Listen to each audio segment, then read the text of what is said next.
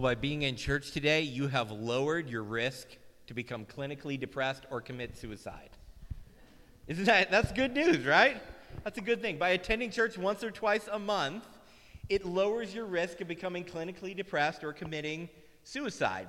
Um, this is according to an article in the Journal for Preventative Medicine, and this goes for every demographic, regardless of race, nationality, gender, education, or economic levels. Now, there's only one exception to this. There's one demographic that in the study they found this didn't apply to. If you are LGBTQ, attending church dramatically increases your risk of suicide. They found that as much as 40% more likely to commit suicide if you attend church and you're part of the LGBTQ plus community. Now, the Bible has incredibly restrictive views of sexuality. We're going to talk more about that next week. But I think we can all agree something is wrong if any person comes to our church and they leave and want to kill themselves. Something is wrong if the places that are supposed to be glimpses of Jesus' kingdom on earth, places that are supposed to introduce people to eternal life, instead drive them towards death.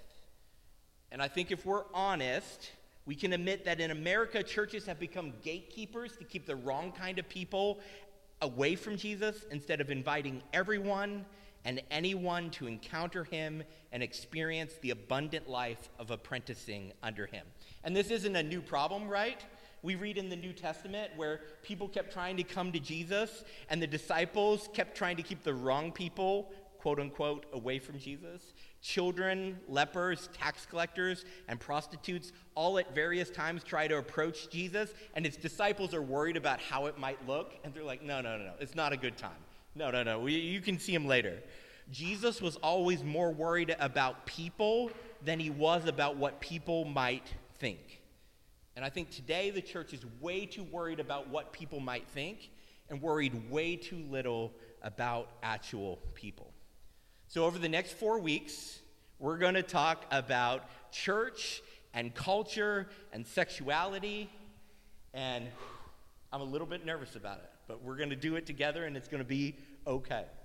To get us started, I want us to look at a story of Jesus together written by one of his closest friends named John. It's in John chapter 8, verses 1 through 11.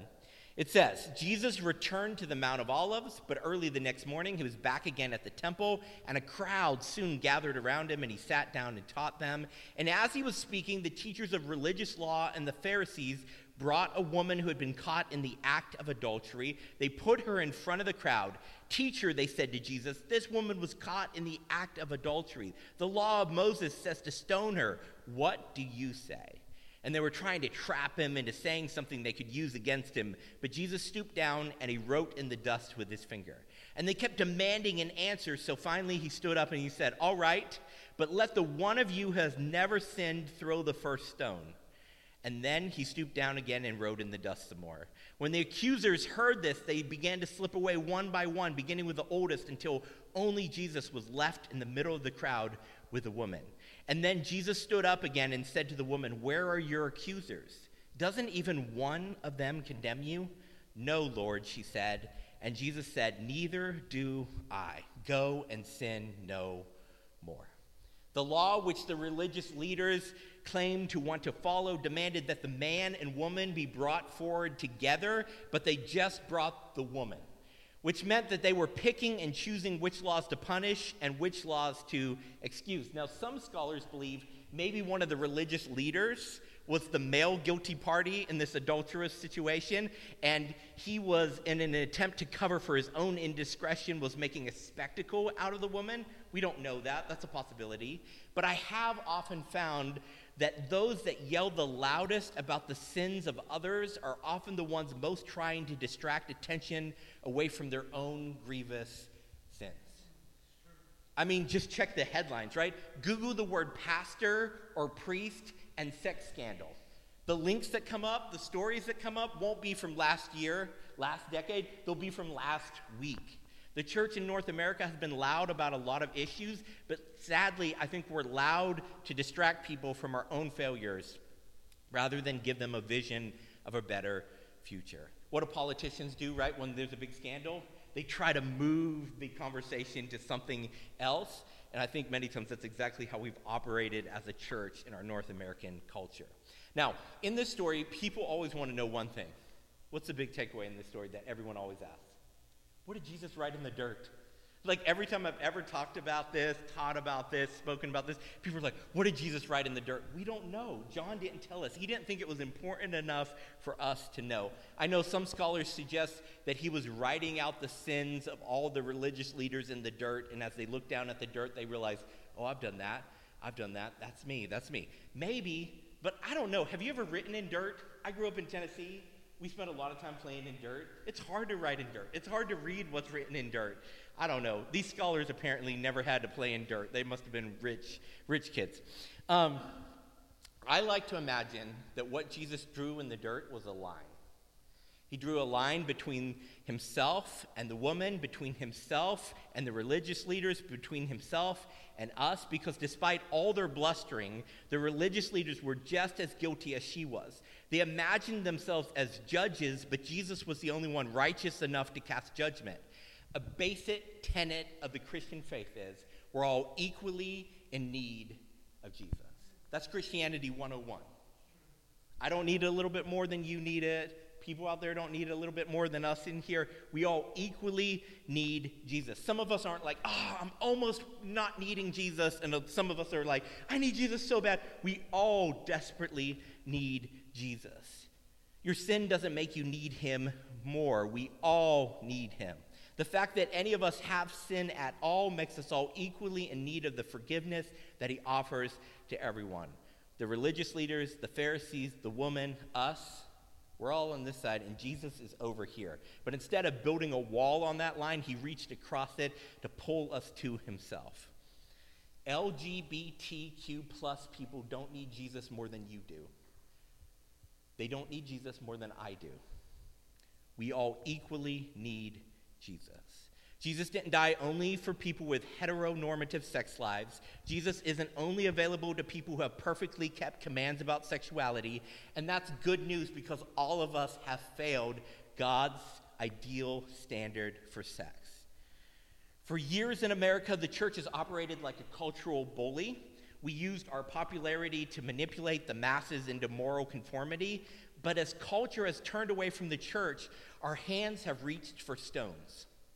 And essentially, what we say is, oh, you won't live the way we want anymore? I got a rock here. I'm going to throw it at you. You better live how I want, or I'm going to hit you with this rock. You won't walk in step with us anymore? Fine, we'll beat you into shape. You cannot stone people into following Jesus, it just doesn't work. We can only love people into following Jesus. Now, some of my peers will use their platform on Sunday to condemn. I want to use my platform to invite. I want to invite people to come and experience Jesus. Jesus famously said in John 13 35, Everyone will know you are students of my way of life by how you stone other people who disagree with you. No, he didn't say that, right? What did he say? By how you love other people. When we're known more for our religious positions or political positions than our love, we're doing something wrong. Now, that doesn't mean the Bible doesn't have restrictive views on sexuality. It does, but it means that we're leading with the wrong foot. We're imitating power instead of Jesus. We're demanding obedience instead of sacrificing ourselves for the good of someone else. We're reaching for stones instead of picking up our cross. Throughout the galleries today, I've piled up some rocks as a visual reminder because our tendency has been to reach for stones to throw instead of building bridges. You can use stones for two different things, right? You can hit people with them, or you can build a bridge and cross the divide and reach people. Jesus never made that mistake. Now, the religious leaders here thought adultery was on trial, but Jesus saw a person. Too often, I think we, we think we're attacking an idea, and we forget that we're attacking people who identify with that idea. Behind every political talking point and cultural idea is a real flesh and blood person with hopes and dreams who weeps and laughs just like you and I do.